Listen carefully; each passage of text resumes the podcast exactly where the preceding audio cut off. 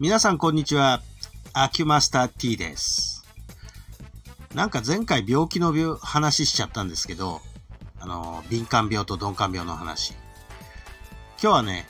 まあ、ちょっと関連するかなと思うんで、それに近い話をしたいなと思うんですが、今度はね、針と球の話になります。すいません、自分の仕事の話ばっかで。ごめんなさいね。あのな、何の話がその敏感とか鈍感に関係するかっていうと、まあ、皆さんね、体にはね、大体敏感なとこと鈍感なとこがあるし、なんかこう、立ち居振る舞い、いわゆる生活の仕方で、すごい敏感なとことすごい鈍感なとこって自然にできちゃうんですよ。これはもうしょうがない。その人の動きの癖なんだから。それで、その針や球をするところっていうのは、そういう敏感になったり鈍感になったりしたところに、まあ、処置を施すというのが、まあ、基本中の基本。だってね、あの、肌に針打つんですから。球も針に、あの、球も肌にやるんですから。あの、肌にやる以上、肌の状態に合わせてやらないとね、これはおかしいことになっちゃうわけですよ。ね。こう、そこにある、状態に合わせて処置が存在するっていうことですね。それでよく皆さんに口、まあまあ口々に聞かれるのは、まずはね、針って痛くないのっていう話とかですね。急って熱くないのっていう話をされるから、その辺のこと敏感と鈍感を交えて話したいと思うんですけど、まず、そうだな、まあ、評判があんまり良くないの、急の方だから、急の方から始めてみましょうか。あの、急は熱くね、ないんですかっていうことはよく言われるんですけど、えー、ちょっと曖昧な答えにするときもあるんだけど、急って、まず前提としてね、私がやる場合は、熱くないとこにお給するんです。つまり鈍感なとこにお給するんです。鈍感になってて、なおかつ、えー、っとね、なんだろうね、力がなくてふにゃーっとしてるような、そういう鈍感なとこを探してそこに急するんですよ。だからね、えー、っと、言ってるほど熱くない。全く熱くないとは言わないよ。もちろん。あの、火を乗せるんだから、そら、熱くないとは言わないけど、そこはそれね、ちゃんとあの、熱くなくやるテクニックっていうものがあるんですよ。プロですからね、一応。で、まあ、だけどその熱いんだけどね、実はそこ鈍感なとこにね、熱い思いさせると実はね、本人の感覚としてはね、気持ちいいって感じになっちゃうんですよ。だから鈍くて緩いとこ、そういうとこ探すんです。で、そういうとこにお給するとすげえ効くんですよ。まあ、だからね、あの、熱くないとは言わないが、気持ちの良い熱さです。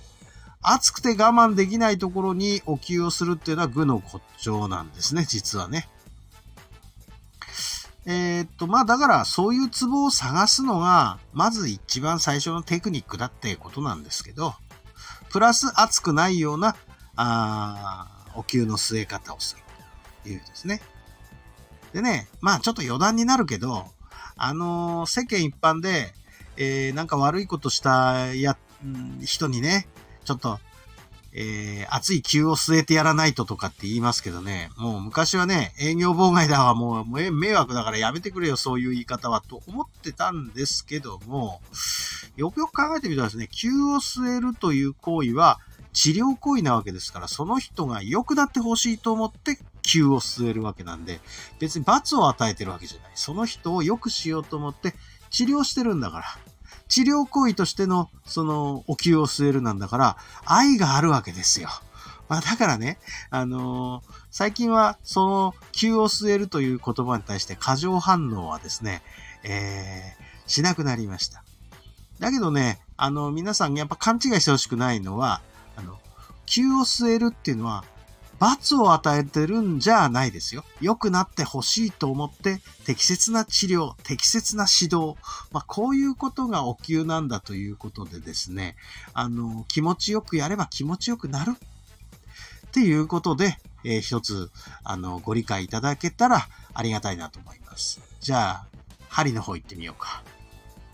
針は痛くないのかと。それはね、針だって、痛いとこに刺しゃ痛いっすよ。でね、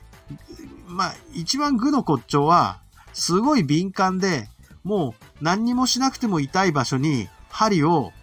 あの、ゆっくりズーンって刺したら痛いに決まってます、そんなの。当たり前なんですよ。だからこれも、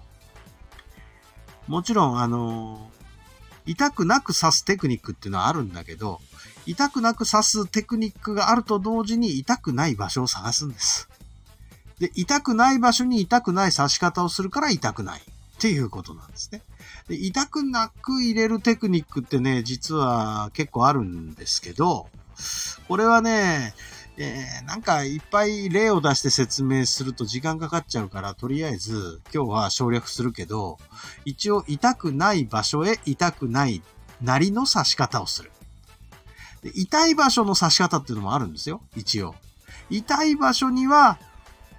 痛くなく気持ちいい感じで刺すっていう、これテクニックあるんですよ。あるんだけど、これ事細かに説明はなかなかね、めんどくさいというか、そのビジュアル的に見ないとわからないと思います。だけど、